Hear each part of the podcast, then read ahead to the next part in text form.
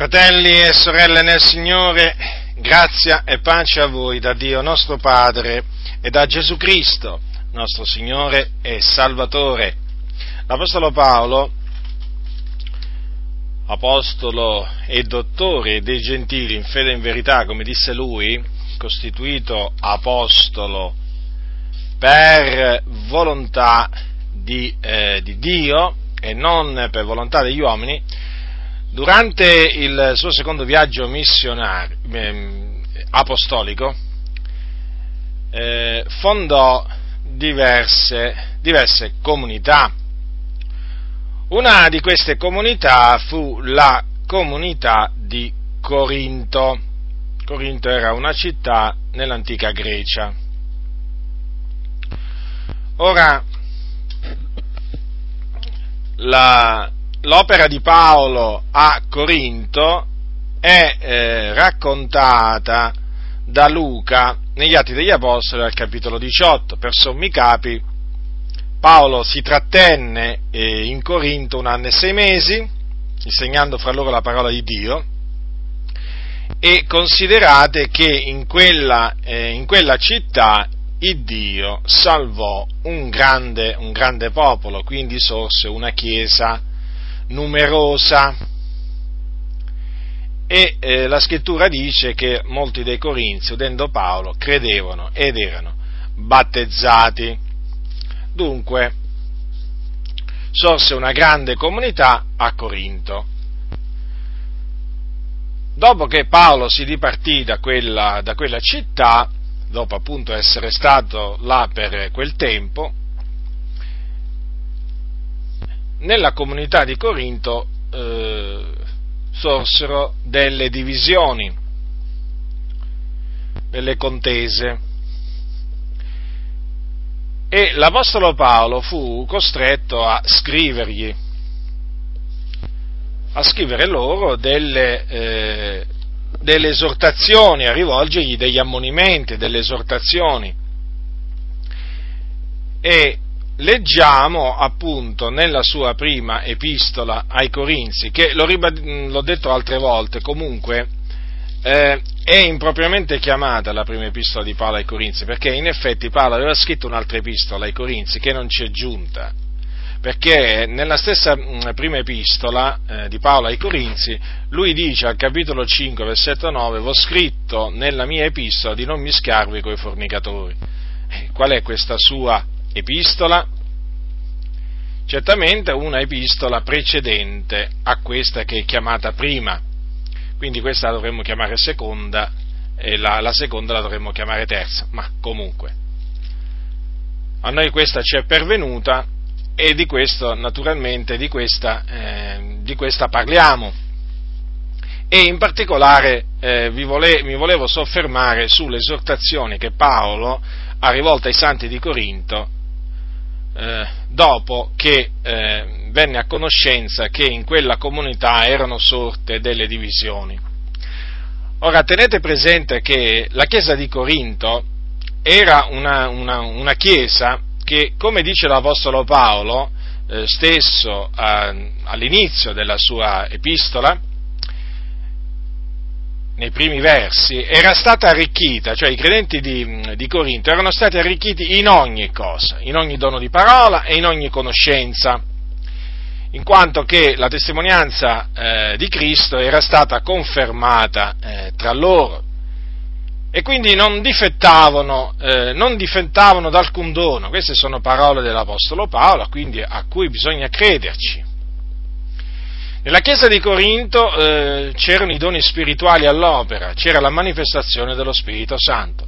Certamente bisogna dire che c'erano dei comportamenti eh, disordinati, avvenivano eh, diciamo, delle cose eh, non convenevoli, eh, non, convenevoli, a santità in quella chiesa, ma comunque sia c'era la manifestazione dello Spirito Santo e anche per quanto riguarda la confusione che si era venuta a creare per quanto riguarda l'uso di alcuni doni spirituali, l'Apostolo Paolo naturalmente cercò eh, di mettere ordine sempre appunto con delle esortazioni. Dunque era una chiesa numerosa, era mm, una chiesa che non difettava d'alcun dono. Solo che in quella chiesa appunto sorsero delle divisioni. Ora leggiamo alcuni versetti dalla, dall'epistola di Paolo ai Corinzi, da quella che è chiamata la prima epistola, dal versetto, eh, dal versetto 10 leggerò al eh, versetto 25. Ora, fratelli, io vi esorto per il nome del nostro Signore Gesù Cristo ad avere tutti un medesimo parlare e a non avere divisioni fra voi, ma stare perfettamente uniti in una medesima mente e in un medesimo sentire, perché, fratelli miei, mi è stato riferito intorno a voi da quei di casa Chloe, che vi sono fra voi delle contese. Voglio dire che ciascuno di voi dice io sono di, Paolo, io, io d'Apollo, io di Cefa, e io di Cristo. Cristo egli diviso? Paolo egli stato crocifisso per voi? O siete voi stati battezzati nel nome di Paolo? Io ringrazio Dio che non ho battezzato alcun di voi, salvo Crispo e Gaio, così che nessuno può dire che foste battezzati nel mio nome. Ho battezzato anche la famiglia di Stefana. Del resto non so se ho battezzato alcun altro, perché Cristo non mi ha mandato a battezzare, ma ad evangelizzare, non con sapienza di parola, affinché la croce di Cristo non sia resa vana. Poiché la parola della croce è pazzia per quelli che periscono, ma per noi che siamo sulla via della salvazione è la potenza di Dio, poiché gli è scritto io farò perire la sapienza dei savi annienterò l'intelligenza degli intelligenti. Dov'è il savio? Dov'è lo scriba? Dov'è il disputatore di questo secolo? Il Dio non è gli resa pazza la sapienza di questo mondo, poiché visto che nella sapienza di Dio il mondo non ha conosciuto il Dio con la propria sapienza, è piaciuto a Dio di salvare i credenti mediante la pazzia della predicazione, poiché i giudei chiedono dei miracoli e i greci cercano sapienza, ma noi predichiamo Cristo crocifisso, che per i giudei è scandalo e per i gentili pazzia, ma per quelli quali sono chiamati, tanto giudei quanto greci, predichiamo Cristo, potenza di Dio e sapienza di Dio, perché la pazzia di Dio è più salva degli uomini e la debolezza di Dio è più forte degli uomini. Dunque, l'Apostolo Paolo era venuto a sapere in che maniera non mediante una rivelazione. Non è che gli era apparso un angelo, gli aveva detto guarda nella chiesa di Corinto ci sono alcune divisioni, alcuni partiti, c'è chi dice così, c'è chi dice cosà. No, non è che aveva sentito una voce, come per esempio eh, la sentì Filippo, sulla, la, quando lo Spirito gli parlò, mentre si trovava appunto sulla via che scendeva da Gerusalemme a Gaza. No, assolutamente. Gli fu riferito eh, questa cosa, cioè la presenza di divisioni nella chiesa di Corinto, da quei di casa Chloe. Questi di casa Chloe erano dei credenti, che naturalmente gli avevano detto a Paolo quello che stava succedendo nella chiesa di Corinto di brutto, Chiaramente questi della casa di Chloe non è che si limitarono a riferirgli appunto della, solo della presenza delle divisioni, eh? no, perché poi gli riferirono pure il fatto di quello che si teneva la moglie, la moglie di, suo, la moglie di, suo, di, suo, di suo padre, e gli riferirono naturalmente altri, altri disordini. Comunque sta di fatto che Paolo venne a conoscenza di, que, di, quelle cose, di quella situazione, tramite dei credenti, dei credenti.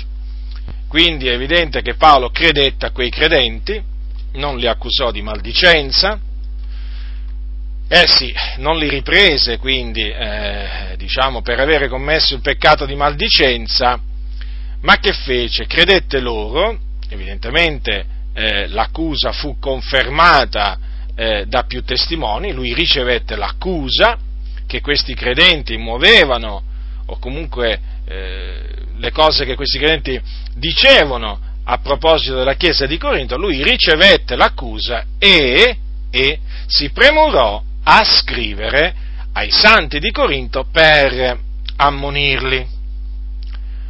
Eh, oggi ci sono alcuni che eh, quando, eh, quando, gli vengono riferiti eh, dei misfatti, parlo dei misfatti, eh, di scandali di cose gravi che avvengono nelle comunità, hm, si turano le orecchie. Ci possono essere due, tre, quattro, ma che, ma che, vi, ma che vi dirò anche trenta testimoni, si turano le orecchie si turano le orecchie perché non vogliono, non vogliono, sentire parlare di queste cose, cioè praticamente non gli interessa sapere, eh, diciamo che in quella comunità ci sono per esempio degli adulteri o dei fornicatori o magari pastori omosessuali o qualche pedofilo o qualche ladro sì, perché ci sono anche alcuni che si dicono credenti che proprio sono dei ladri, proprio veri e propri ladri. Poi ci sono naturalmente gli oltraggiatori. Ecco, ci sono veramente non pochi, chiamateli predicatori, chiamateli evangelisti, ma chiamateli come volete, che hanno anche un nome. È come se hanno un nome. Però quando, quando gli vengono riferite determinate cose vere, vere, attenzione, eh, non accuse inventate, quelle vanno rigettate, ma cose vere, confermate pienamente, si turano le orecchie. Questi sono i cosiddetti cari fratelli, questi sono i cari fratelli che poi ci vengono a fare la morale, che ci vengono a parlare di amore che ci vengono a dire appunto che siamo noi lo scandalo. Cioè noi che riproviamo gli scandali, noi che riproviamo e riprendiamo gli operatori di scandali, siamo noi lo scandalo.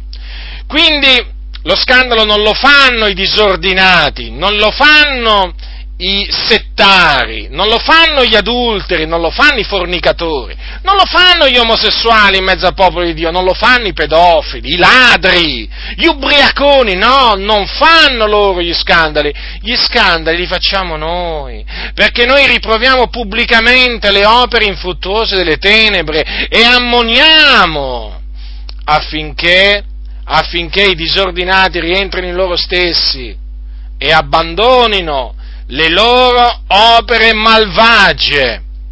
Fanno praticamente, fanno praticamente questi che si turano le orecchie, fanno il contrario di quello che facevano gli apostoli. Vedete?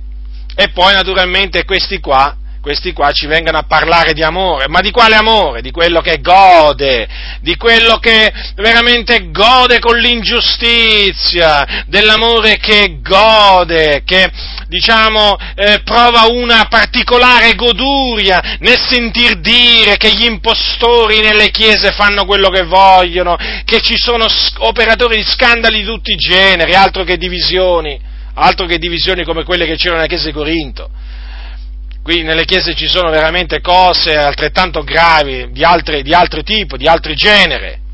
E poi naturalmente, appunto, ripeto, ripeto, questi qua, appunto, parlano di amore, ma è di quell'amore finto, perché è un amore, appunto, che gode dell'ingiustizia, e l'amore vero non gode dell'ingiustizia, ma gioisce con la verità.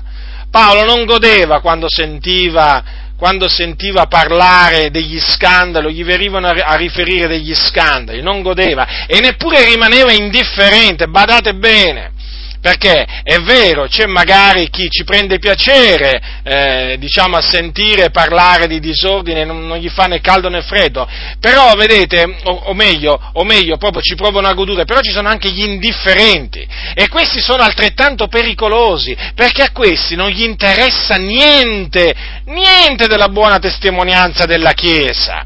E sapete qual è il sofisma? Sapete qual è il sofisma che hanno inventato? Eh? Quello di coprire. Bisogna coprire, fratello, bisogna coprire, perché loro dicono che l'amore copre moltitudine di peccati.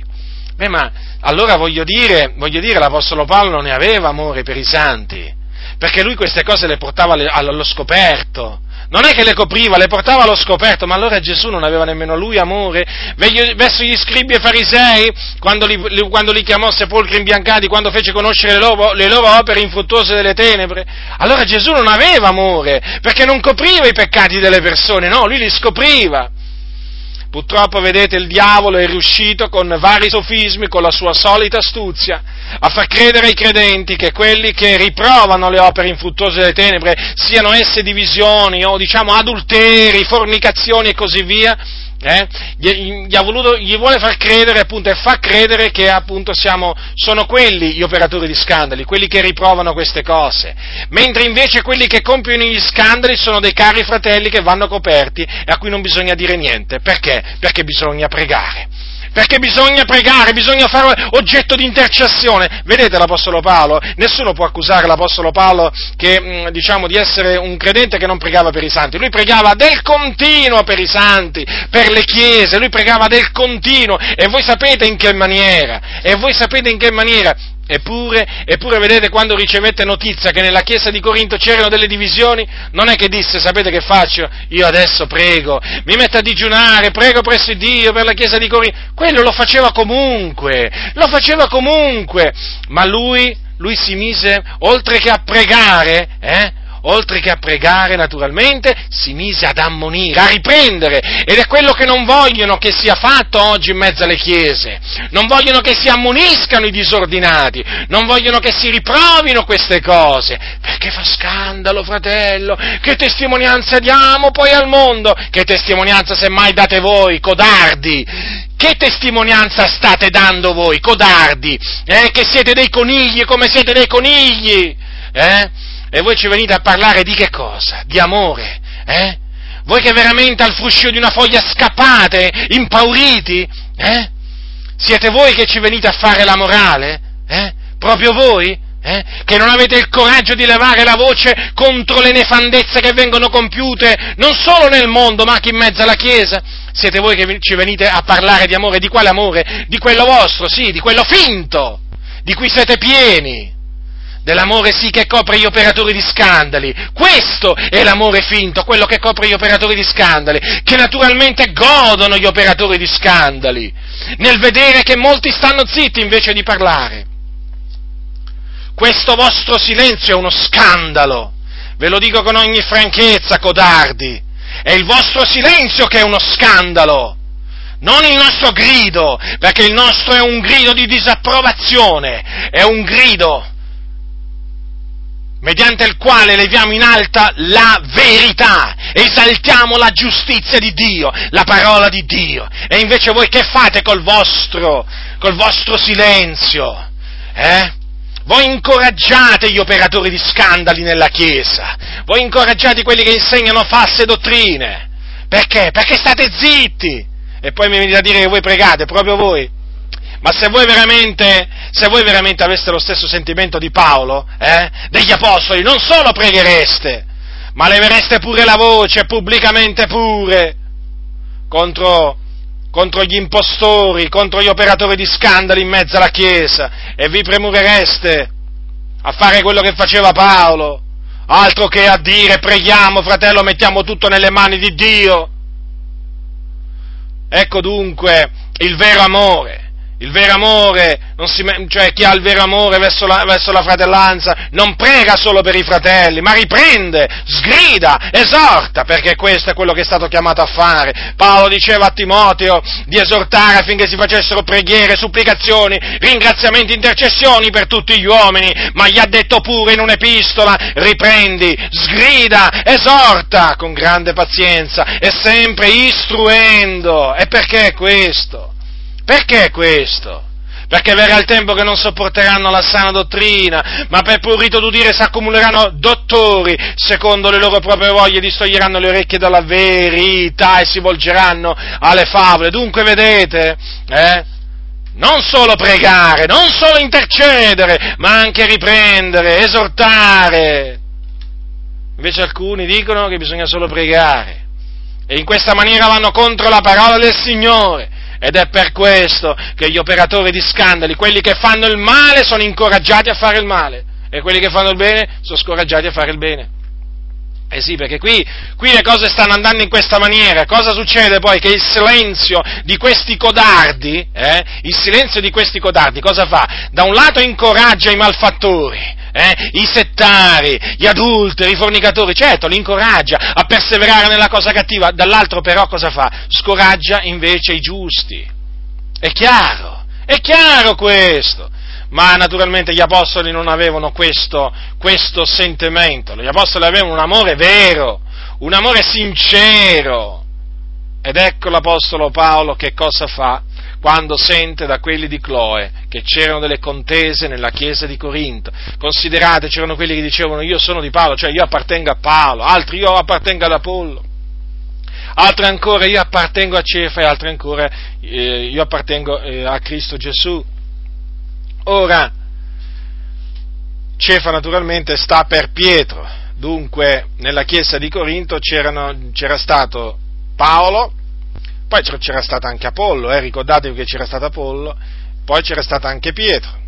Della presenza di Apollo a Corinto se ne parla, come quella, naturalmente di quella di Paolo, però della presenza di Cefa in effetti qui è, diciamo, è implicito, è l'unica volta che appunto si parla diciamo, implicitamente eh, diciamo di ciò, perché evidentemente quelli che dicevano io di Cefa avevano, avevano, io sono di Cefa, avevano conosciuto eh, personalmente Cefa, d'altronde Cefa era, era, un apostolo che viaggiava. Comunque, vedete, erano sorte appunto queste contese, queste divisioni. E quantunque, vedete, le divisioni, poi dirà l'Apostolo Paolo, sono necessarie, eh sì, ci devono essere, perché non, non vi scandalizzate, eh non vi scandalizzate perché anche questo è scritto. Dice, dice, l'apostolo, dice, l'apostolo, Paolo, sempre ai santi di Corinto, bisogna che ci siano fra voi anche delle sette, poco prima parla di divisioni, eh, affinché quelli che sono approvati siano manifesti fra voi. Vedete dunque, in mezzo alla Chiesa è necessario che ci siano anche delle divisioni.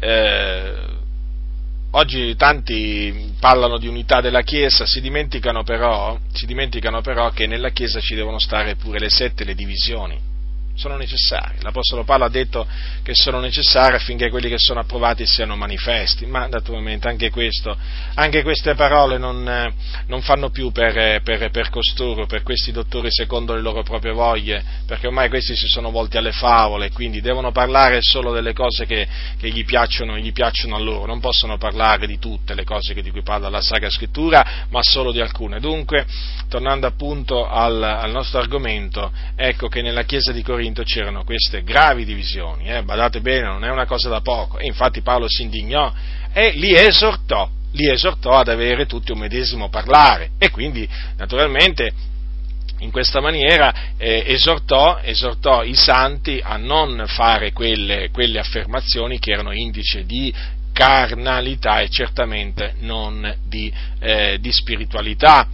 E, e difatti l'Apostolo Paolo gli ha, eh, gli ha detto appunto li ha esortati ad avere un medesimo parlare e poi a stare perfettamente uniti in una medesima mente, in un medesimo e in un medesimo sentire, perché è questo quello a cui siamo stati chiamati noi, ad avere un medesimo amore, un medesimo parlare, un medesimo sentire, un medesimo sentimento. Sono, ehm, le divisioni non sono, non sono accettate, nel senso vanno rigettate perché sono opera della carne. E di fatti i credenti di Corinto che eh, provo- diciamo, eh, provocavano queste contese furono poi chiamati dall'Apostolo Paolo definiti carnali, carnali, quindi credenti che camminavano secondo i desideri della, eh, della carne. Ora l'Apostolo Paolo, l'Apostolo Paolo gli ha, eh, gli ha parlato ai santi di Corinto eh, ammonendoli, naturalmente, naturalmente nelle ammonizioni l'Apostolo Paolo aveva sempre l'ammaestramento, nel senso quando l'Apostolo Paolo riprendeva, nello stesso tempo lui ammaestrava, perché è giusto che sia, che sia così, nella riprensione ci deve essere anche l'ammaestramento. E difatti, vedete, poi l'Apostolo Paolo, l'Apostolo Paolo prosegue no, nel, nel, nel, suo, nel, suo, nel suo discorso e e naturalmente eh, che, cosa, che, cosa, gli dice? Innanzitutto gli fa delle domande. Allora, Cristo egli diviso? La risposta è no, evidentemente. Paolo egli è stato crocifisso per voi? La risposta è no, evidentemente.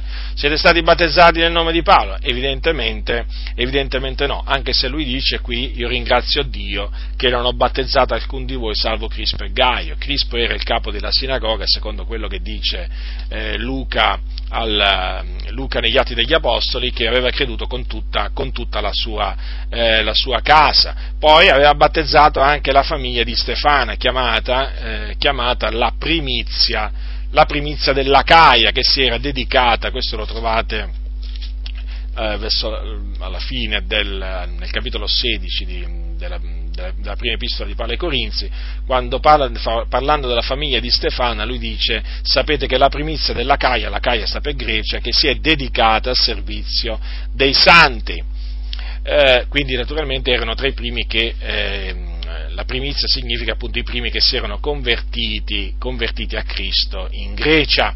Ora aveva battezzato pochi credenti l'Apostolo Paolo, pochi credenti, e naturalmente ringraziava, mh, mm, ringraziava, Dio, ringraziava Dio per questo, perché così almeno nessuno, secondo le parole di Paolo, poteva dire che erano stati battezzati, erano stati battezzati nel suo nome. Eh, e a questo punto l'Apostolo Paolo fa un'affermazione eh, particolare.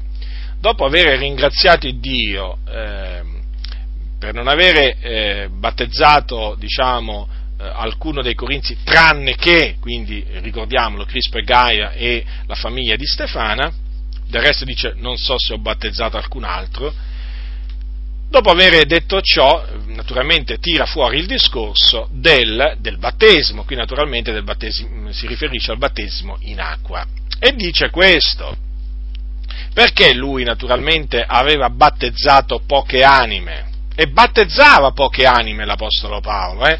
perché lui dice Cristo non mi ha mandato a battezzare ma ad evangelizzare. Chiaramente evangelizzare significa portare l'Evangelo, predicare l'Evangelo. Lui l'ha detto chiaramente che Cristo non l'aveva mandato a battezzare. Vi ricordate, vi ricordate cosa disse Gesù agli apostoli prima di, mm, ai, ai, ai, agli undici? Agli undici, quando eh, poco prima di essere assunto, assunto in cielo, Gesù disse loro andate dunque, ve lo voglio leggere, è uno degli ultimi versetti del capitolo, del capitolo 28 di, eh, di, Matteo, dice andate dunque a ammaestrare tutti i popoli, battezzandoli nel nome del Padre, del Figliolo e dello Spirito Santo 28 versetto 19 di Matteo. Vedete dunque qui c'è proprio l'ordine di andare a eh, battezzare che fu rivolto agli undici, però l'Apostolo Paolo notate bene che ha detto Cristo non mi ha mandato a battezzare, eh? quantunque lui battezzò, certamente non è che si tirò indietro eh, dal battezzare, dice ma ad evangelizzare. Quindi vedete, e anche in queste parole l'Apostolo Paolo fa capire, fa capire che eh, l'evangelizzazione, la predicazione dell'Evangelo è più importante che il, il battesimo, perché considerate voi, anche perché se fosse come dicono alcuni, per esempio, che il battesimo, che il battesimo eh, rigenera, no? voi sapete che esiste la falsa dottrina della rigenerazione battesimale, ora è evidente, è evidente che sarebbe un controsenso, no?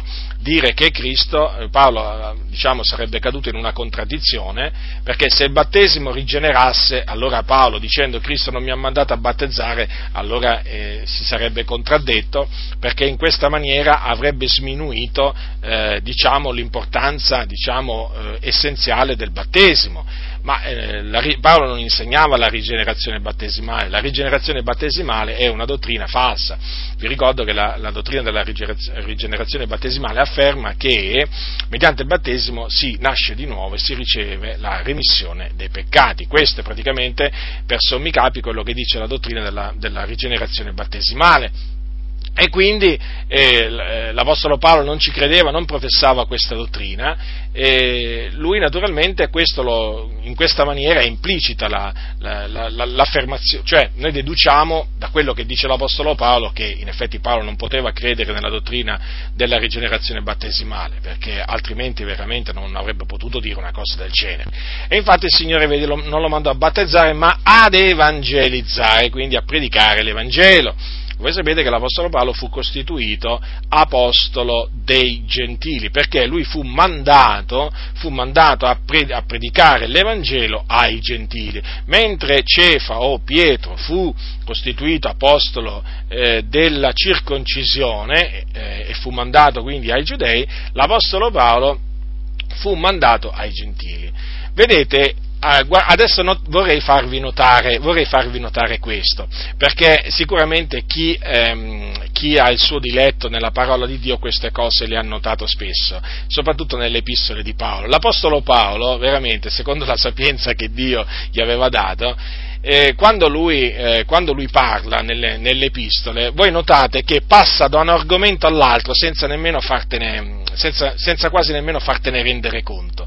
Guardate, lui, parla, lui passa dal battesimo, eh, con, con, quale facilità, guardate con quale facilità e, mm, e, e, passa dal, dal, battesimo in acqua alla predicazione, alla predicazione Adesso sposta l'attenzione l'Apostolo Paolo, l'attenzione dei santi, sulla predicazione. Perché? Prima dice Cristo non mi ha mandato a battezzare ma ad evangelizzare e adesso naturalmente parla in che maniera in che maniera eh, Cristo lo ha mandato a predicare e in che maniera lui si studiava di evangelizzare. Infatti guardate cosa dice, non con sapienza di parola. Certo, perché? Perché Cristo non ha mai mandato nessuno dei suoi a predicare, ad evangelizzare con sapienza di parola. E questo per quale ragione? Affinché la croce di Cristo non sia resa vana. Ora, con sapienza, non con sapienza di parola, che cosa, cosa significa?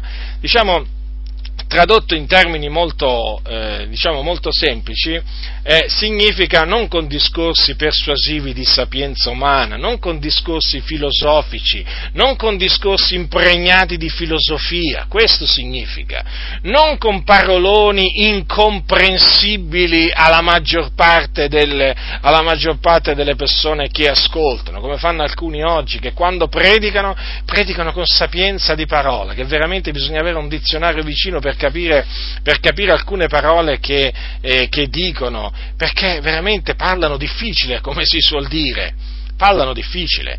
E poi eh, il loro, il loro, parlare è contorto praticamente, è contorto, non è un parlare lineare, è un parlare contorto e oltretutto è un parlare confuso è confuso infatti non predicano con franchezza, quello naturalmente, eh, quello che eh, un, un, servo del Signore, un predicatore dell'Evangelo dovrebbe fare sempre, è quello di predicare con franchezza, ma ci sono molti che non predicano con franchezza, eh, a loro piace eh, presentare l'Evangelo con sapienza di parola, in maniera confusionaria, e naturalmente non rendendosi conto che in questa maniera fanno un danno enorme a che cosa?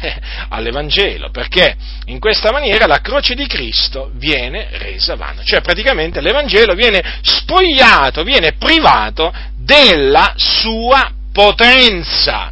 Perché l'Evangelo è potenza di Dio per la salvezza di ognuno che crede, ma l'Evangelo di Dio bisogna predicarlo con franchezza, con lo Spirito Santo, con gran pienezza di convinzione. Quando si annunzia l'Evangelo non si sta pubblicizzando un prodotto, non si sta parlando di una cosa qualsiasi, si sta annunziando la buona notizia relativa al regno di Dio, il messaggio che Dio ha ordinato di predicare ad ogni creatura ma di questo alcuni ancora non se ne rendono conto. E quando, e quando diciamo, evangelizzano, sembra che stiano facendo un discorso filosofico, sembra che veramente stiano intrattenendo, stiano intrattenendo un uditorio di filosofi.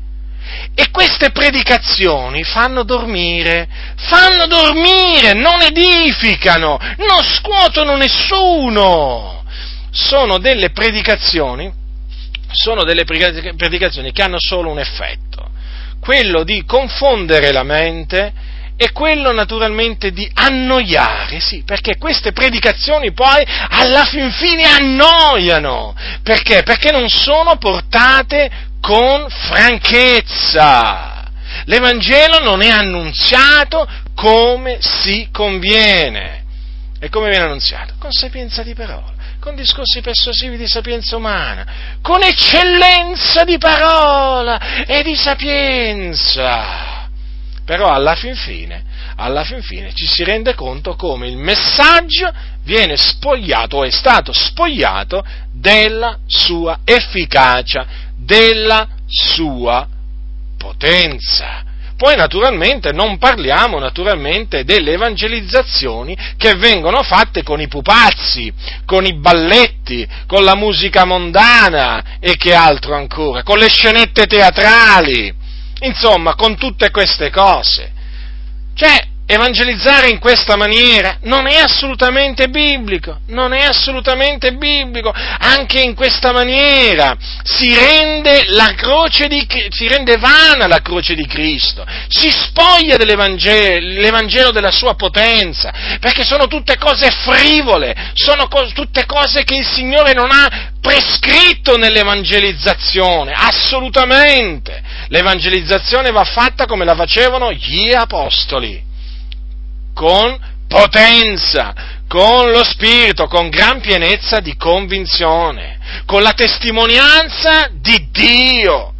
Quindi con segni, prodigi, opere potenti. È vero, non tutti, fanno se- non tutti fanno miracoli, non tutti hanno i doni di guarigione, però la testimonianza di Dio bisogna ricercarla, bisogna bramarla, bisogna bramare che Dio aggiunga la, testi- la sua testimonianza alla nostra, con segni, prodigi, opere potenti, affinché il, la predicazione dell'Evangelo sia confermata da Dio stesso, per quello è chiamata la, te- la sua testimonianza perché noi rendiamo testimonianza di quello che abbiamo ricevuto, di quello che abbiamo udito. E Dio naturalmente rende poi la sua testimonianza con segni, prodigi, opere potenti come faceva con l'Apostolo Paolo. Invece naturalmente oggi, mancando la potenza, mancando la, la franchezza, mancando la gran pienezza di convenzione, mancando i miracoli, mancando le guarigioni, ecco che si ricorre a che cosa? Ai pupazzi, i papezzi, chiamati così, si ricorre naturalmente, e poi non importa se i papezzi vengono usati per i bambini, per gli adulti, per i ragazzi, per i... non importa, i papezzi non vanno usati, anche i bambini l'Evangelo bisogna annunziarglielo con, con gran pienezza di convinzione, senza l'ausilio di queste frivolezze senza l'ausilio di queste frivolezze, di queste mondanità, di questi mezzi che apparentemente sembrano potenti, ma assolutamente non sono potenti, sono veramente vanità. Vanità, così la scrittura chiama l'aiuto, l'aiuto dell'Egitto, perché lì veramente bisogna parlare proprio dell'aiuto che viene dall'Egitto. È una vanità, vento, non serve a niente.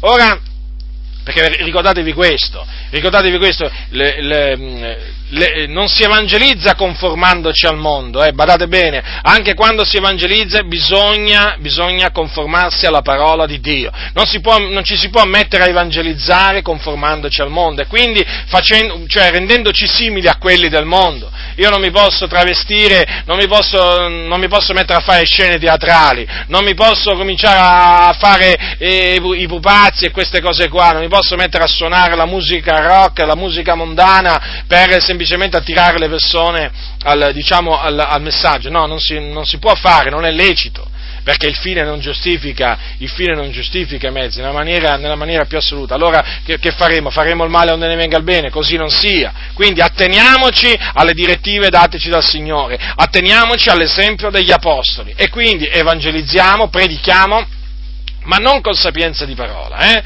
E nemmeno usando naturalmente questi stratagemmi mondani a cui oggi molti fanno, uh, fanno ricorso predichiamo Cristo e Lui crocifisso con franchezza, dicendo alle anime quello che devono fare per essere salvate. Che devono fare le anime? Devono ravvedersi e credere nel Signore Gesù Cristo, altrimenti che succederà loro? Altrimenti se ne andranno all'inferno. Cos'è l'inferno? È un luogo di tormento dove c'è un fuoco, dove c'è il pianto, lo stridore dei denti. Questo bisogna annunziare a questa generazione storta e perversa. Ancora oggi, sì, il messaggio è sempre lo stesso. Ravvedetevi e credete all'Evangelo. Dunque, affinché la croce di Cristo non sia resa vana, l'Apostolo Paolo evangelizzava evangelizzava naturalmente senza sapienza di parola. Notate bene questo, eh?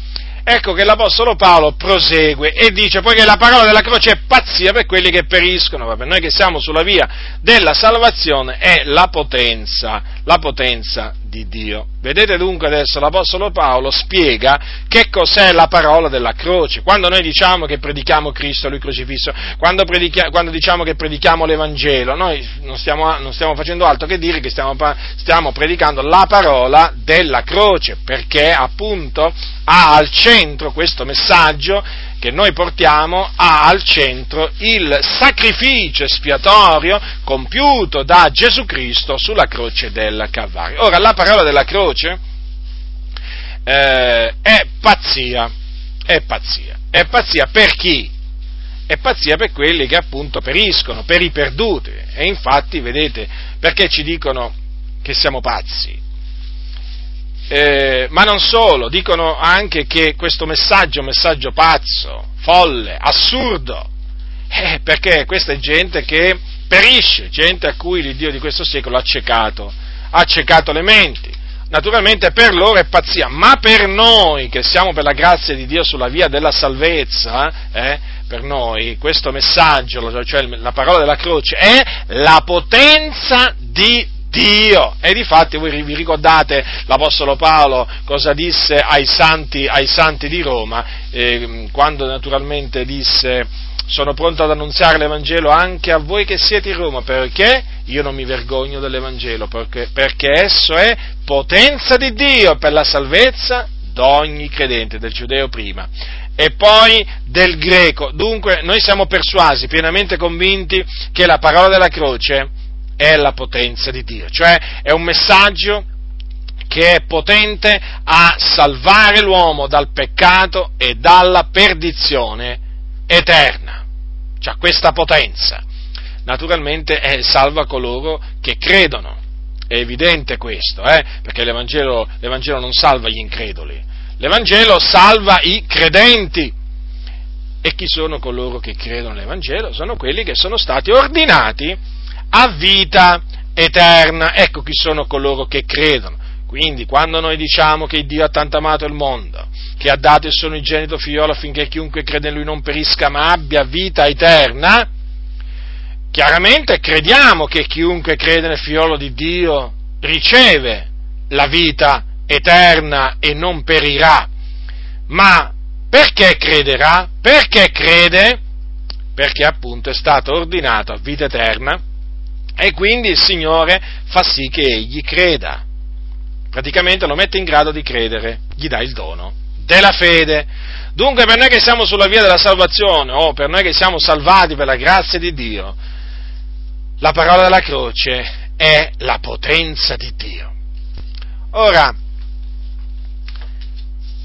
l'Apostolo Paolo a questo punto a questo punto sposta l'attenzione sull'inutilità della sapienza o sulla vanità della sapienza di questo mondo. Perché? Perché dice, perché dice che la sapienza praticamente di questo, di questo mondo è pazzia presso il Dio. Perché? Il mondo non ha conosciuto Dio con la propria sapienza. Eh sì, è un dato di fatto, è un dato di fatto. Il Dio non si può conoscere mediante Aristotele, mediante Platone, mediante Socrate e naturalmente metteteci, metteteci tutti gli altri filosofi che vi vengono in mente, di cui avete sentito parlare. Il Dio non può essere conosciuto eh, tramite la filosofia. Praticamente quando l'Apostolo Paolo qua parlava di questa, la, la, sapienza di questo mondo, aveva sempre davanti la filosofia, eh, la filosofia soprattutto quella greca, perché voi sapete che i filosofi greci anche a quel tempo erano molto conosciuti, molto famosi, anche la loro filosofia era molto rinomata. E quella era naturalmente la sapienza di questo, di questo mondo, che c'è ancora oggi, eh, badate bene, certamente non è che, non è che per eh, per sapienza di questo mondo intendiamo solo la filosofia greca, eh? ci mancherebbe altro, ce n'è di, ce n'è di sapienza di questo, ce n'è, ce n'è, ci sono altre forme naturalmente eh, di sapienza di questo, di questo, mondo, o comunque altre cose che possono essere eh, rinchiuse in questa espressione, la sapienza di questo mondo. Bene, il Dio, il Dio eh, non si può conoscere mediante la sapienza, eh, mediante la sapienza di questo, di questo mondo. E allora in che maniera? In che maniera Dio ha stabilito di farsi, di farsi conoscere? Perché badate bene, è Dio che ha stabilito di farsi conoscere. Ricordatevelo sempre questo. Ora, mediante Dio si può conoscere, eh, o ha deciso comunque di farsi conoscere, mediante la pazzia della predicazione.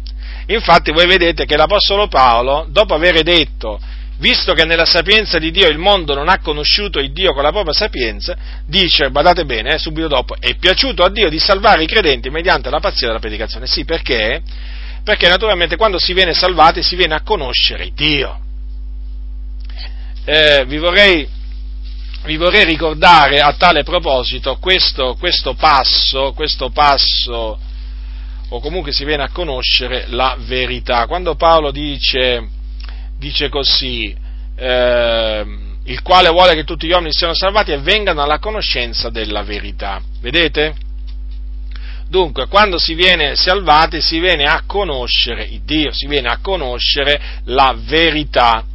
Ora vorrei che notaste questo. Il Signore eh, tramite Paolo ha detto che è piaciuto a Dio di, eh, salvare i, di salvare i credenti e quindi di farsi conoscere dai credenti mediante la pazzia della predicazione. Considerate voi quanto è importante il, la parola della croce, fratelli nel Signore. Cioè, vi rendete conto, rifletteteci un momento, rifletteteci un momento, noi, è vero, siamo stati salvati mediante la pazzia, la, la predicazione, no? la parola della croce, ma noi, mediante, eh, mediante la predicazione del Vangelo, noi abbiamo, o meglio, siamo stati conosciuti da Dio. Cioè, noi siamo pervenuti alla conoscenza di Dio mediante la predicazione del Vangelo, che naturalmente è chiamata la pazzia della predicazione. Come? La pazzia della predicazione? Certo, perché l'Apostolo Paolo lo spiega, perché appunto definisce la, eh, la predicazione, la pazzia della predicazione poiché i giudei chiedono dei miracoli, e infatti è sempre successo così, i giudei stanno a chiedere sempre segni e prodigi. I greci cercano sapienza, eh certo, i greci, rinomati per la loro sapienza, cercavano sapienza. Ma Paolo sapete che cosa diceva? Ma noi predichiamo Cristo crocifisso, che per i giudei è scandalo, e tuttora è scandalo, eh? Tuttora è scandalo. E per i gentili è pazzia. Vedete? Vedete dunque? Questa pazzia della, perché è definita la pazzia della predicazione? In virtù appunto dei eh, giudizi eh, ingiuriosi che lanciano sia giudei che greci contro il, la parola della croce. Per gli uni è, per gli uni è scandalo e per gli altri è pazzia. Naturalmente qui si parla di persone che ancora sono sulla via della perdizione, ma per quelli quali sono chiamati quindi per noi, perché siamo noi quelli che eh, cioè i chiamati siamo noi, siamo noi, per la grazia di Dio, tanto giudei quanto greci, ecco dice Paolo, predichiamo Cristo, potenza di Dio e sapienza di Dio. Quindi gli apostoli sapevano, sapevano che da un lato la loro predicazione era reputata uno scandalo da, dai giudei, o meglio, da quelli che erano sulla via della perdizione, eh, i giudei la reputavano scandalo, i gentili una pazzia, però sapevano anche che i redenti, gli eletti, i chiamati, i figlioli di Dio, sia giudei che greci, avevano tutt'altra eh, convinzione, tutt'altra opinione a riguardo dell'Evangelo, della parola della croce, o meglio, a riguardo di Cristo crocifisso. Perché? Perché appunto ritenevano che gli apostoli predicassero Cristo, potenza di Dio e sapienza di Dio. E ancora oggi naturalmente è così. I credenti quando sentono predicare Cristo e Lui crocifisso sanno bene che stanno sentendo, eh, parlare, parlare della potenza di Dio e della sapienza, e della sapienza di Dio. E vedete, poi Paolo fa una, un'altra, una di quelle sue affermazioni, naturalmente, che eh, sono molto, molto conosciute, tra, magari tra le più apprezzate, dice poiché la pazzia di Dio è più savia degli uomini e la debolezza di Dio è più forte, è più forte degli uomini. Qualcuno potrebbe dire allora c'è la pazzia di Dio e la debolezza di Dio. È chiaro, è chiaro, sempre naturalmente eh, vedendo, cioè, vedendo, le cose dal, mh, mm, diciamo, da, con, gli occhi, con, gli occhi quelli, con gli occhi di quelli di fuori, perché il, il, messaggio, il messaggio dell'Evangelo è un messaggio assurdo, è un messaggio folle, ma è anche un messaggio debole, è considerato debole, è, è, è, non c'è niente da fare, è considerato debole il messaggio il, il, messaggio dell'Evangelo, tuttora, tuttora, però sapete, noi sappiamo che appunto la pazzia di Dio è più savia degli uomini la debolezza di Dio è più forte degli uomini. Ora, l'Apostolo Paolo naturalmente prosegue, prosegue nel, eh, nel parlare, parla poi della, della vocazione dei, dei Corinti e appunto gli fa presente che tra di essi eh, non c'erano molti savi, secondo la carne, non molti potenti, non molti nobili. Eh, e questo perché? Perché Dio ha scelto le cose pazze del mondo per svergognare i savi, Dio ha scelto le cose deboli del mondo per svergognare le forti, e Dio ha scelto le cose ignobili del mondo, le cose sprezzate, anzi le cose che non sono, dice Paolo, per ridurre a niente le cose che sono. E tutto ciò naturalmente affinché nessuna carne si glori nel cospetto di Dio. Certo, perché, vedete, il Signore si studia sempre quando opera, si studia sempre quando opera, non importa che cosa opera il Signore, eh, si studia sempre di far sì che poi nessuno si possa gloriare nel suo cospetto. Cioè il Signore ha operato sempre dall'inizio della, eh, diciamo della creazione, eh, diciamo con l'uomo, ha operato sempre in maniera da togliere all'uomo ogni, mh, mm, diciamo, ogni motivo per cui gloriarsi nel suo cospetto perché il Signore, il suo, il suo, desiderio è sempre quello di far sì che le persone si glorino in Lui, non nella propria forza, non nella propria intelligenza, non nella propria ricchezza, ma in Lui. E dunque, vedete, anche per quanto riguarda per quanto riguarda la, eh, la, salvezza, anche per quanto riguarda naturalmente questo grande, importante argomento che è la salvezza, il Signore ha operato in maniera tale da far sì che chi si glori, si glori, eh, si glori in Lui. E in che maniera? In che maniera? Appunto, naturalmente, mandando il suo figliolo Cristo, Cristo Gesù in questo mondo e eh, a morire sulla croce per i nostri peccati e risuscitandolo per la nostra giustificazione e facendolo, come dice l'Apostolo Paolo appunto, eh, sapienza, giustizia, santificazione e redenzione. Dunque Cristo è ogni cosa in tutti. Ecco perché in Cristo abbiamo tutto pienamente. Ed ecco perché noi siamo in debito verso Dio. Ecco perché noi siamo in obbligo di rendergli grazie, grazie a Dio. Perché?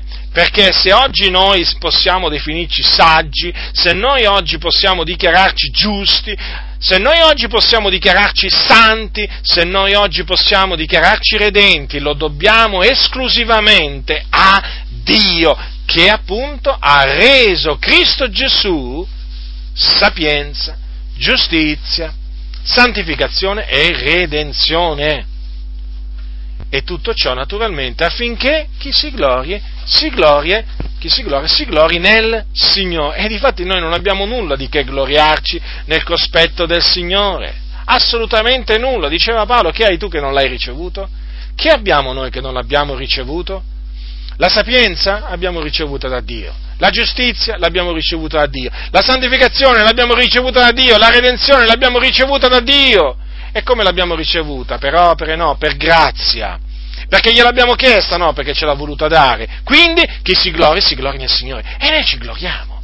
E noi ci gloriamo nel Signore e in questo non pecchiamo, perché qui dice chi si gloria si gloria nel Signore. Se noi ci gloriamo nel Signore, eh, non peccheremo. Certo che se noi cominciamo a gloriarci eh, di essere intelligenti, se noi cominciamo a gloriarci di essere ricchi, se noi cominciamo a, a gloriarci di essere forti fisicamente, di avere un figlio, lì allora quello diventa una vana gloria, quello il Signore non vuole che noi ci gloriamo di quelle cose, noi ci dobbiamo gloriare, ci dobbiamo gloriare nel Signore, di avere intelligenza sì, ma l'intelligenza che viene dall'alto e di conoscere il Signore, o meglio, di essere stati conosciuti da Lui.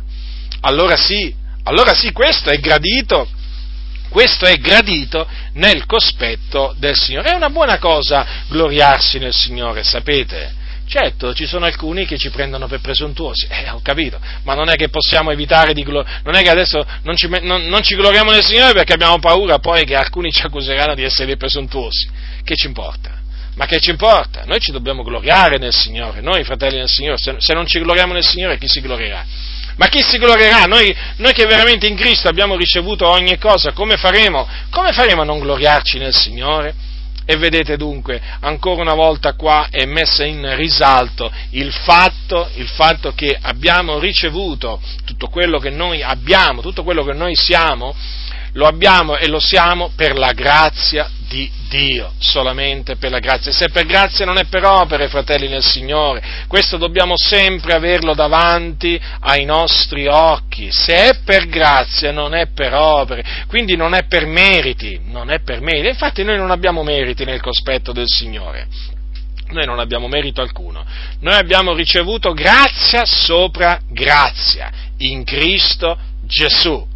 Vedete dunque? E tutto questo naturalmente in virtù della parola della croce che ci è stato annunziato, che noi abbiamo ricevuto per la grazia di Dio. Vedete dunque quanto diciamo eh, è importante la parola della croce, perché mediante di essa che si viene salvati, mediante di essa che si perviene alla conoscenza di Dio, mediante di essa che si, viene, eh, che si diventa saggi, giusti, santi, redenti.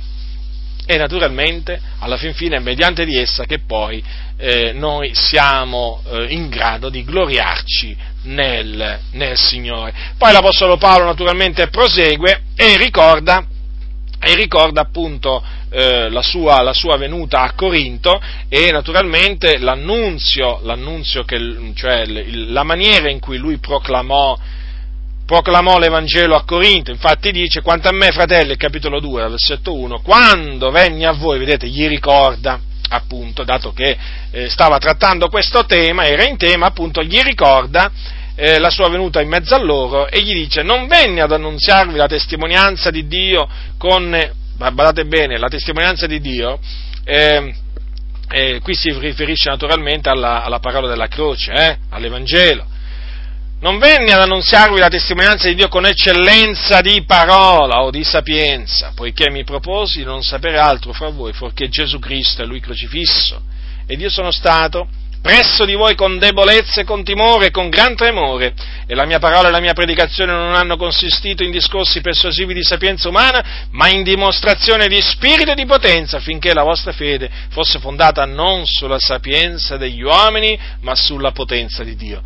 Sono così chiare queste parole, mostrano veramente come l'Apostolo Paolo predicava Gesù Cristo e lui crocifisso, non intratteneva il suo uditorio, non teneva discorsi filosofici di, con, far, infarciti di, di, sapienza umana, eh, non erano discorsi persuasivi di sapienza umana, lui predicava, predicava come si conviene che si predichi l'Evangelo, con franchezza, senza giri di parole, senza giri di parole quale franchezza aveva l'Apostolo Paolo? Eh? Quale franchezza? E naturalmente dice anche che la sua predicazione, la sua predicazione consistette in dimostrazione di spirito, perché naturalmente bisogna ricordare che eh, essendo apostolo, l'Apostolo Paolo aveva i segni dell'Apostolo, erano segni, prodigi, opere potenti, eh? Ma in dimostrazione di spirito e di potenza. E naturalmente tutto questo affinché la vostra fede fosse fondata non sulla sapienza degli uomini, ma sulla potenza di Dio. Dunque, fratelli nel Signore, notate bene qual è la ragione poi alla fin fine per cui il Signore vuole che l'Evangelo sia predicato con ogni franchezza, senza discorsi persuasivi di sapienza umana, perché vuole che ci sia la, testimonia- la sua testimonianza aggiunta a quella naturalmente del, del predicatore, perché Dio vuole aggiungere la sua testimonianza a quella di, eh, di coloro che annunziano l'Evangelo. La sua testimonianza naturalmente eh, è fatta appunto di segni, prodigi opere potenti. Tutto questo affinché la fede, la fede di coloro la fede di coloro che si convertono si fondi, si basi non sulla sapienza, perché se tu gli parli da filosofo, tu avrai un uditorio che quando parlerà poi, che quando parlerà assomiglierà, eh, assomiglierà a te praticamente, assomiglierà a un filosofo. Eh, eh, chiaramente, se tu parli a uno da filosofo, tu come pensi poi che cresca quello là poi? Eh, crescerà parlando, ragionando da filosofo, come te. Eh, Ora, affinché la fede, dice, fosse fondata non sulla sapienza degli uomini, ma sulla potenza di Dio. Allora, a questo punto l'Apostolo Paolo, dato che ha menzionato ancora una volta la sapienza degli uomini, e non solo, ha menzionato anche il fatto che lui si è proposto di, eh, di annunziare solo Gesù Cristo e lui crocifisso, parla della, di un'altra sapienza, parla di un'altra sapienza. Infatti dice dal versetto 6 in avanti, non di meno, fra quelli che sono maturi, noi esponiamo una sapienza, una sapienza però non di questo secolo, né dei principi di questo secolo che stanno per essere annientati, ma esponiamo la sapienza di Dio, misteriosa ed occulta, che Dio aveva innanzi secoli predestinata a nostra gloria e che nessuno dei principi di questo mondo ha conosciuto, perché se l'avessero conosciuta non avrebbero crocifisso il Signore della gloria. Ma come è scritto, le cose che occhio non ha vedute, che orecchie non ha udite e che non sono salite in cuor d'uomo sono quelle che Dio ha preparate per coloro che l'amano. Ma a noi Dio le ha rivelate per mezzo dello Spirito, perché lo Spirito investiga ogni cosa, anche le cose profonde di Dio.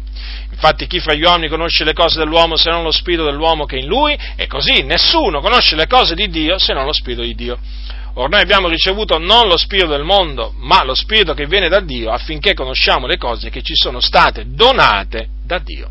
E noi ne parliamo non con parole insegnate dalla sapienza umana, ma insegnate dallo spirito, adattando parole spirituali a cose spirituali.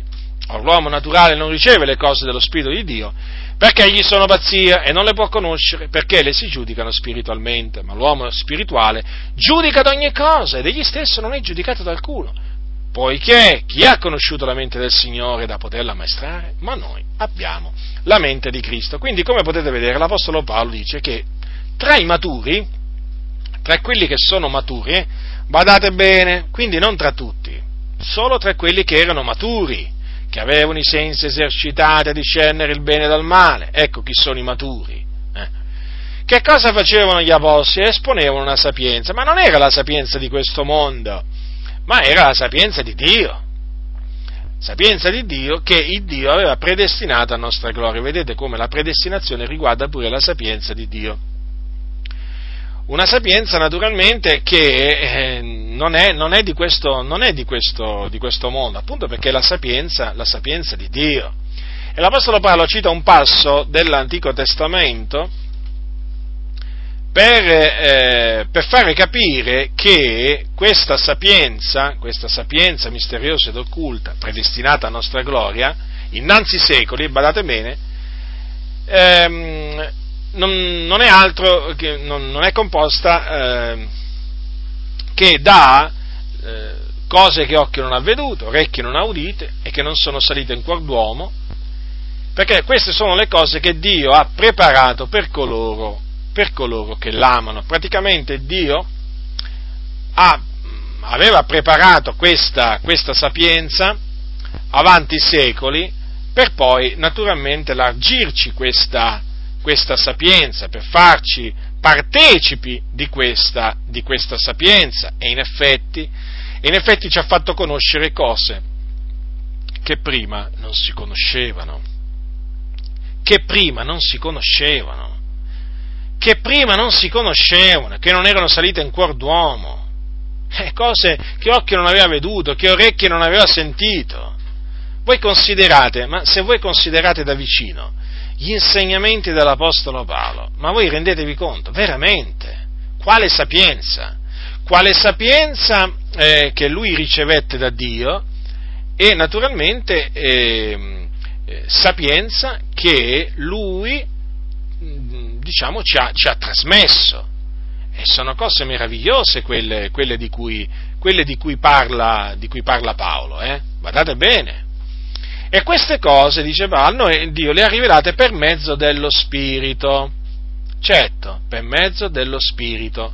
Perché è lo Spirito di Dio che conosce ogni cosa, anche le cose profonde di Dio, e come nell'uomo no? eh, le cose dell'uomo sono conosciute, eh, cioè dall'uomo mediante lo spirito dell'uomo, così anche noi possiamo conoscere le cose di Dio solamente tramite lo spirito di Dio. Spirito naturalmente che noi abbiamo ricevuto, spirito che viene da Dio, che è stato mandato da Dio nei nostri cuori, e mediante questo spirito, mediante lo spirito di Dio, noi conosciamo eh, le cose che ci sono state donate da Dio. E altrimenti come faremmo? Non potremmo, non potremmo noi conoscere le cose che ci sono state donate da Dio senza l'intervento dello Spirito di Dio, perché è solo tramite lo Spirito di Dio che noi possiamo conoscere, che noi possiamo le, conoscere e conosciamo le cose che ci sono state donati da Dio. E quando parliamo di queste cose che eh, abbiamo ricevuto, abbiamo ricevuto eh, la, da, da, Dio, noi ne parliamo non eh, usando, diciamo, facendo discorsi persuasivi di sapienza umana, non con la sapienza di questo mondo, ma naturalmente eh, sempre mediante, eh, diciamo, delle parole che ci vengono suggerite dallo Spirito Santo, da quello stesso Spirito appunto eh, per mezzo del quale noi conosciamo le cose che ci sono state donate da Dio. Quindi sia diciamo, la, la, diciamo, la conoscenza delle cose di Dio avviene per lo Spirito di Dio, ma poi anche la trasmissione delle cose, delle cose relative al regno di Dio, la trasmissione che noi facciamo agli altri, anche questa avviene per lo Spirito di Dio. È solo per mezzo dello Spirito di Dio che noi siamo in grado di trasmettere con efficacia al nostro prossimo eh, diciamo, le cose che concernono il regno, il regno di Dio. Ma naturalmente a questo punto l'Apostolo Paolo dice che non è che tutti ricevono, sono in grado di ricevere le cose dello Spirito di Dio, perché l'uomo naturale non riceve le cose dello Spirito di Dio, è certo, è certo, perché l'uomo naturale, l'uomo naturale eh, all'uomo naturale gli sono, gli sono pazzia, eh sì, Infatti a quelli che sono sulla via della perdizione, le cose che concernono il regno di Dio sono pazzia, ma cosa stai dicendo? Ma tu sei matto, ma sei a posto con la testa, ti dicono. Certo, perché? Perché son, non hanno lo spirito di Dio e non hanno lo Spirito di Dio perché non sono di, non, non, appartengono al Signore quelle persone. E quindi quelle cose non le possono conoscere, non le possono conoscere, perché sono cose spirituali che, ehm, che possono essere giudicate spiritualmente e, e naturalmente hanno bisogno appunto dello Spirito di Dio, cioè coloro che appunto sentono parlare di queste cose, per poterle discernerle, eh, per poterle apprezzare, hanno bisogno dello Spirito di Dio. Se non hanno lo Spirito di Dio, non possono apprezzarle, le disprezzeranno. Ecco perché il disprezzo da parte di quelli che sono sulla via della perdizione verso le cose dello Spirito di Dio. Ma l'uomo spirituale, perché esiste un uomo naturale, ma esiste anche un uomo spirituale, e l'uomo spirituale giudica ad ogni cosa, dice l'uomo spirituale giudica ogni cosa, eh? Queste parole marcatevele voi che dite che non bisogna giudicare, eh? Queste sono, eh, sono tra quelle parole che sono poco conosciute. L'uomo spirituale giudica ad ogni cosa ed egli stesso non è giudicato giudicato da alcuno. Quindi l'uomo spirituale chi è? Quello che naturalmente ha lo Spirito di Dio cammina secondo i desideri dello Spirito di Dio. Ecco, costui, costui è in grado di giudicare rettamente ogni cosa. E lui stesso non è giudicato da alcuno. Vedete dunque? È lecito giudicare. È lecito giudicare. E, chi è che, a chi è lecito giudicare? È l'uomo spirituale. Ora, perché dice giustamente Paolo, chi ha conosciuto la mente del Signore da poterlo ammaestrare? Ma noi abbiamo la mente di Cristo, notate bene, eh? noi abbiamo la mente di Cristo. Ecco perché possiamo, possiamo giudicare, perché abbiamo la mente di Cristo. Ora, proseguendo, l'Apostolo Paolo eh, dice, dice, dice questo, che ai santi di Corinto lui non aveva potuto parlare come a spirituali. Eh sì, ma in che maniera invece? Aveva dovuto parlargli come a carnali, come a bambini in Cristo. Praticamente i santi della Chiesa di Corinto, nonostante l'Apostolo Paolo fosse stato là un anno e sei mesi a predicare la parola, a insegnare la parola, eh, Quantunque fossero stati arricchiti, abbiamo visto, no? in ogni cosa, non difettavano d'alcun dono, eh? e anche erano arricchiti in ogni conoscenza, abbiamo visto prima cosa, cosa ha detto Paolo, dice così, eh, allora arricchiti in ogni cosa, in ogni dono di parole, in ogni conoscenza, benché, benché diciamo, avessero ricevuto grazia dal Signore e poi fossero anche ricchi da questo punto di vista, perché naturalmente dice, siete stati arricchiti, erano carnali erano praticamente rimasti bambini in Cristo, dei lattanti, dei lattanti, infatti avevano ancora bisogno di latte, come nutrimento avevano bisogno di latte, non erano praticamente in grado di recepire il cibo solido, non lo erano ancora, infatti gli dice Paolo, voi nutriti di latte, non di cibo solido, perché non eravate ancora da tanto, anzi non lo siete neppure adesso, capitolo 3, versetto 2. Vedete cosa gli ha detto? Allora, non eravate ancora da tanto, quindi eravate dei bambini in Cristo, ma non lo siete neppure adesso, eppure era passato del tempo. Avrebbero dovuto essere per ragioni di tempo maturi, esercitate a discernere il bene dal male, spirituali, invece no, erano ancora carnali, certo, sempre fratelli erano. Eh, non è che gli ha detto figli del diavolo, avete capito? No, perché ci sono alcuni oggi che usano certe espressioni pesantissime, no, non è giusto usare queste espressioni. Bisogna ammonire i fratelli, anche quando si comportano, diciamo, come si comportavano i santi di Corinto perché, vedete, l'Apostolo Paolo gli ha detto, siete ancora carnali, eravate e lo siete ancora, perché camminavano secondo i desideri della carne, in divisioni, contese, e infatti glielo spiega, perché Paolo gli spiegava le cose ai santi di Corinto, gli ha detto, perché siete ancora carnali, e poi gli spiega perché li dichiara carnali. Vedete che Paolo li giudicava i santi di Corinto, li ha giudicati carnali. Questo è un giudizio, ma l'uomo spirituale giudica ogni cosa. E Paolo era spirituale. O c'è qualcuno che può dire che Paolo non era spirituale? Ci manca solo che adesso qualcuno ci venga a dire che Paolo non era spirituale. Beh, se ce lo venite a dire, dimostratecelo pure però, eh? Allora, infatti, poiché v'è tra voi gelosia e contesa, non siete voi carnali, non, non, camminate voi secondo l'uomo, quando uno dice io sono di Paolo e uno altro io sono d'Apollo, non siete voi uomini carnali? Ecco, vedete dunque perché erano carnali, vedete dunque perché Paolo li definì carnali, perché questi, perché questi parlavano proprio come, cioè, come le persone, praticamente non avevano ancora la mente rinnovata, eh, camminavano proprio secondo, secondo l'uomo, non è che camminavano secondo lo spirito, camminavano secondo la carne. E di fatti uno diceva io sono di Apollo, io di Paolo, e qualcun altro diceva io di Cefa, no? E naturalmente questa era indice di carnalità, non di spiritualità, perché coloro naturalmente che sono spirituali, mm, che sono spirituali non parlano in questa maniera, sanno di appartenere a Cristo Gesù, di essere stati comprati a prezzo da Cristo. E quindi non si mettono a innalzare l'uno a danno dell'altro, io sono di quello, ah, io sono di quell'altro, no, no, assolutamente. La stima, fratelli nel Signore, verso un ministro dell'Evangelo, eh? verso un ministro dell'Evangelo, non importa quanta sapienza ha ricevuto, non importa quale ministero o quanti ministeri, non importa, non deve mai superare determinati limiti, cioè, pre, cioè colui che vi annunzia l'Evangelo, vi ha annunziato l'Evangelo, o colui che vi ha ammaestrati, non deve mai diventare un idolo. Mai! Mai eh, vi dovete permettere di parlare come appunto si erano messi a parlare i santi della Chiesa di Corinto. Mai!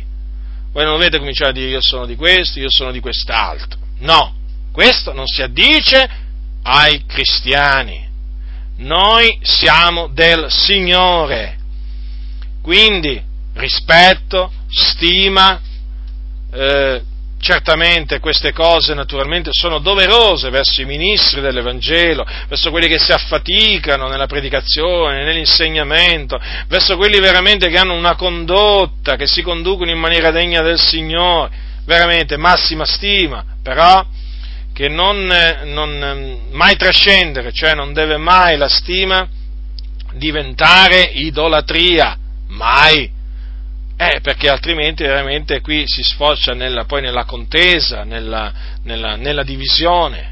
Eh, se si comincia a innalzare uno a danno dell'altro, queste non sono cose che piacciono, che piacciono al Signore, perché coloro che annunziano l'Evangelo, coloro che ammaestrano, solo sono dei ministri del Signore, dei servitori del Signore, eh, e che fanno semplicemente quello che il Signore gli ha comandato di fare. Difatti cosa gli ha detto Paolo cosa, quando li ha ammoniti ai santi di Corinto, al versetto 5 del capitolo 3?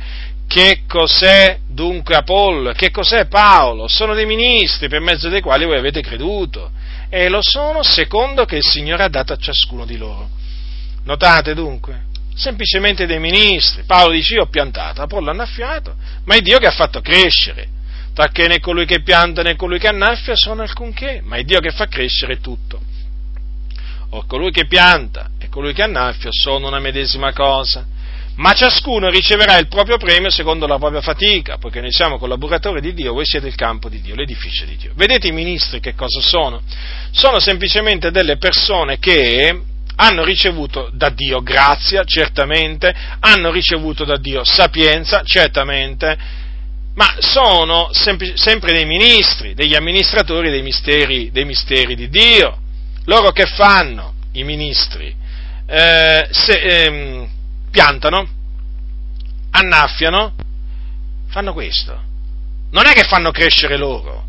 Chi fa crescere è Dio. Chi fa crescere la parola che loro annunziano è Dio. E quindi Dio che fa crescere tutto. Avete notato dunque? Perché è Dio che fa crescere, fratelli. Paolo non ha detto sono io che ho fatto crescere. No, Paolo ha detto io ho piantato. Apollo annaffiato. Ma è Dio che ha fatto crescere. Dunque, vedete, colui che trasmette la parola ha pur sempre dei limiti. L'annunzia, secondo la grazia che Dio gli ha dato, certamente, però alla fin fine alla fin fine è Dio che ha fatto crescere. E ricordatevi, eh, ricordatevi che, come dice la scrittura, se l'Eterno non guarda la città, invano si affaticano, invano vegliano le guardie, eh? Eh sì, questo naturalmente, questo versetto preso dai salmi, che cosa ci fa capire? Che tu ti puoi affaticare quanto vuoi, eh? ma se il Signore, se il Signore non fa crescere eh, ciò che tu pianti, eh, eh, non servirà a niente quello che tu fai. È come per esempio il seminatore. Il seminatore semina, ma chi è che fa crescere? Il seminatore? Eh, si chiama seminatore, eh? Chi fa crescere è Dio. Dunque, Paolo in questa maniera ha voluto fare riflettere i santi di Corinto sul, eh, diciamo, sull'inutilità, eh, diciamo comunque sulla loro carnalità, perché gli ha fatto capire che stavano veramente parlando in maniera insensata, insensata. Perché alla fine era Dio che aveva fatto crescere la parola nei santi, eh, diciamo, di Corinto, non era stato né Paolo, non era stato eh, né Apollo e neppure Cefa, era Dio che aveva fatto crescere la sua parola e quindi a lui dobbiamo dare, do, dobbiamo dare eh, la gloria.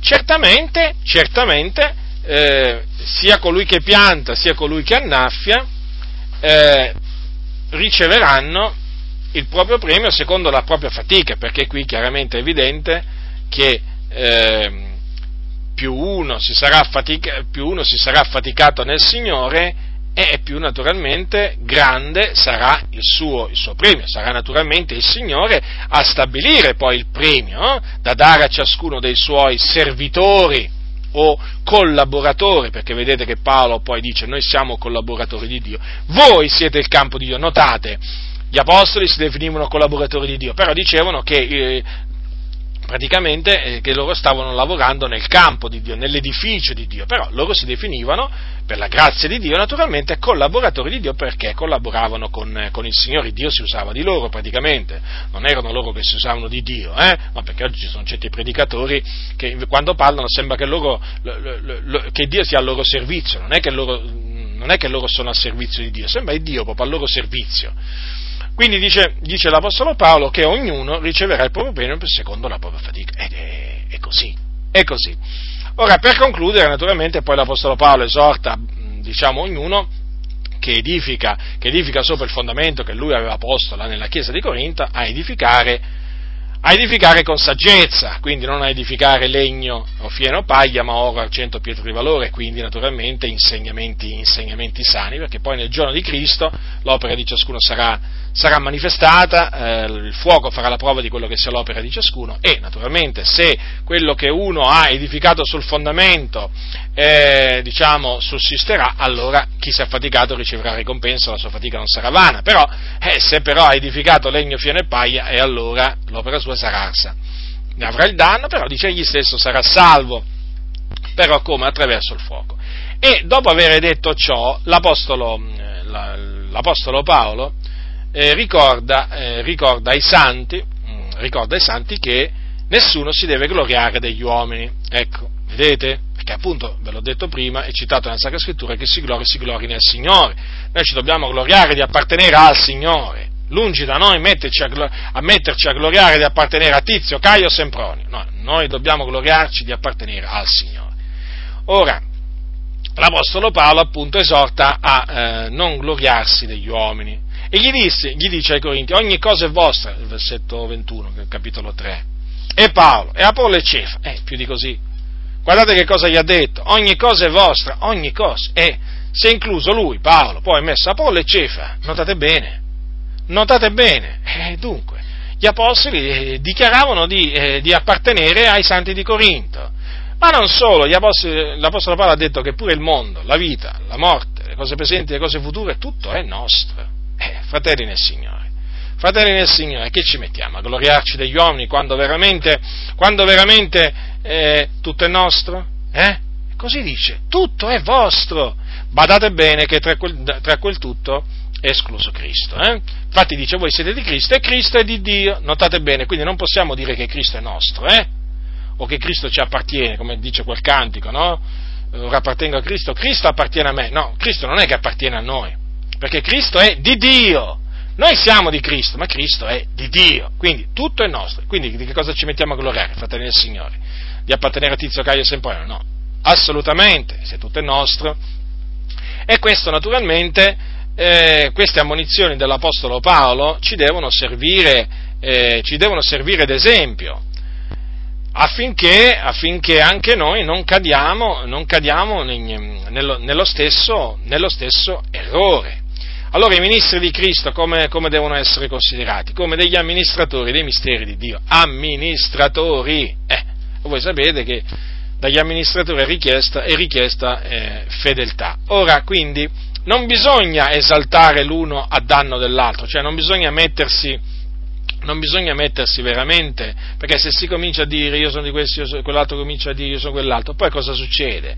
Eh, succede che nasce la contesa, no? perché uno esalta uno, eh, un gruppo esalta uno, un altro gruppo esalta l'altro, no? Invece no, l'Apostolo Paolo esorta a non esprimere questi giudizi, cioè praticamente a non fare le classifiche.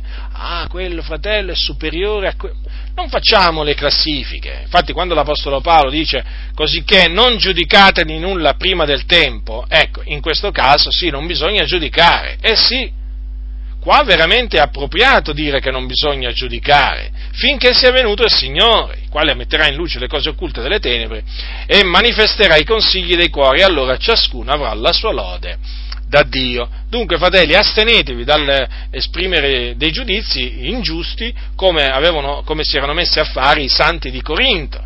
Eh, certamente, perché chi esaltava, chi diceva io sono di Apollo, certamente aveva giudicato Apollo superiore a Paolo. Chi diceva io sono di Paolo aveva giudicato Paolo superiore ad Apollo. E insomma, Poi c'era chi diceva che, era di Cefa e quindi aveva, aveva, aveva giudicato Cefa superiore sia a Paolo che ad Apollo. Vedete dunque? No, ci dobbiamo astenere da questi giudizi, ci dobbiamo astenere, perché poi in quel giorno, quando il Signore naturalmente eh, verrà, allora Lui poi darà la ricompensa a ciascuno, metterà in luce le cose occulte, le cose nascoste, manifesterà i consigli del cuore, allora ciascuno avrà la sua lode da Dio. Allora in quel giorno naturalmente sapremo chi sarà primo, secondo, terzo, quarto e così via.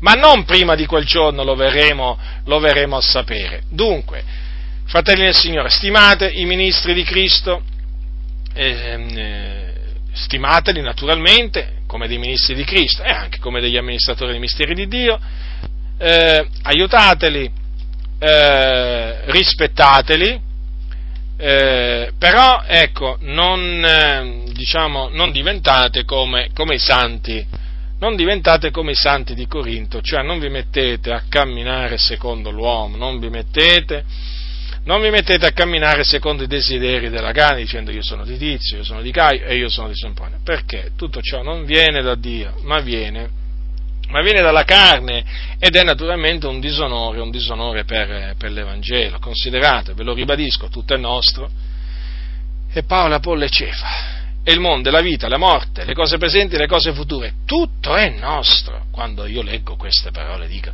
ma guarda un po', e che cosa ci mettiamo a fare? Ci mettiamo a gloriarci degli uomini? Ma così non sia.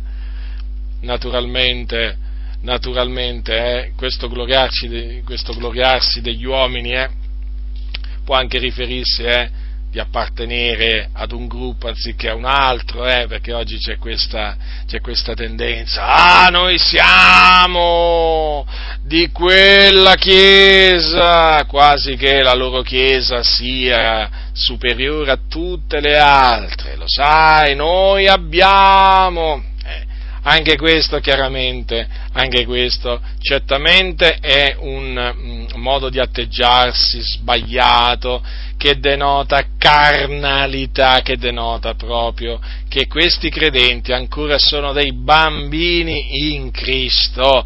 Si devono andare a leggere il primo, il secondo, il terzo e il quarto capitolo di Primo Corinzi, questi, questi credenti, e credo che se li, devono, se, li devono, se li devono leggere, studiare veramente a più non posso, perché sono veramente carnali. Io quando sento parlare in quella maniera lì mi arrabbio, mi arrabbio perché adesso hanno fatto adesso veramente hanno innalzato le denominazioni proprio, in una maniera alcuni esaltano le denominazioni, non è che esaltano Cristo, esaltano le denominazioni. Per loro, vedete, Paolo diceva per me vivere è Cristo. Guardate, ci sono alcuni che veramente, senza fare i nomi delle denominazioni, tanto è superfluo, ci sono alcuni sicuramente per cui vivere è la loro denominazione, non è Cristo, ve lo posso assicurare, perché ci sono alcuni che anziché servire Cristo servono, servono la loro denominazione, la loro organizzazione. Invece di esaltare Cristo, esaltano la loro denominazione, invece di conquistare le anime a Cristo, si studiano di conquistare la loro organizzazione. E infatti si vede queste organizzazioni, invece di avere persone convertite hanno i membri, hanno tanti e tanti membri e poche conversioni, è un dato di fatto questo anche, eh, fratelli del Signore, bisogna prendere atto che purtroppo, purtroppo le cose stanno così, perché, perché, a Cristo non si dà quella, quell'importanza che Lui ha, Cristo sopra ogni cosa, Cristo ogni cosa in tutti. Invece oggi veramente pare che la denominazione sia diventata ogni cosa, la denominazione. Guardate, ci sono dei credenti che se sentono parlare male di Gesù, guardate, non è che, non è che se la prendono tanto, ma se sentono parlare male della loro organizzazione ti saltano addosso, ti sbranano, ti sbranano, ti sbranano. E questo naturalmente che cosa, che cosa fa capire? Che sono carnali.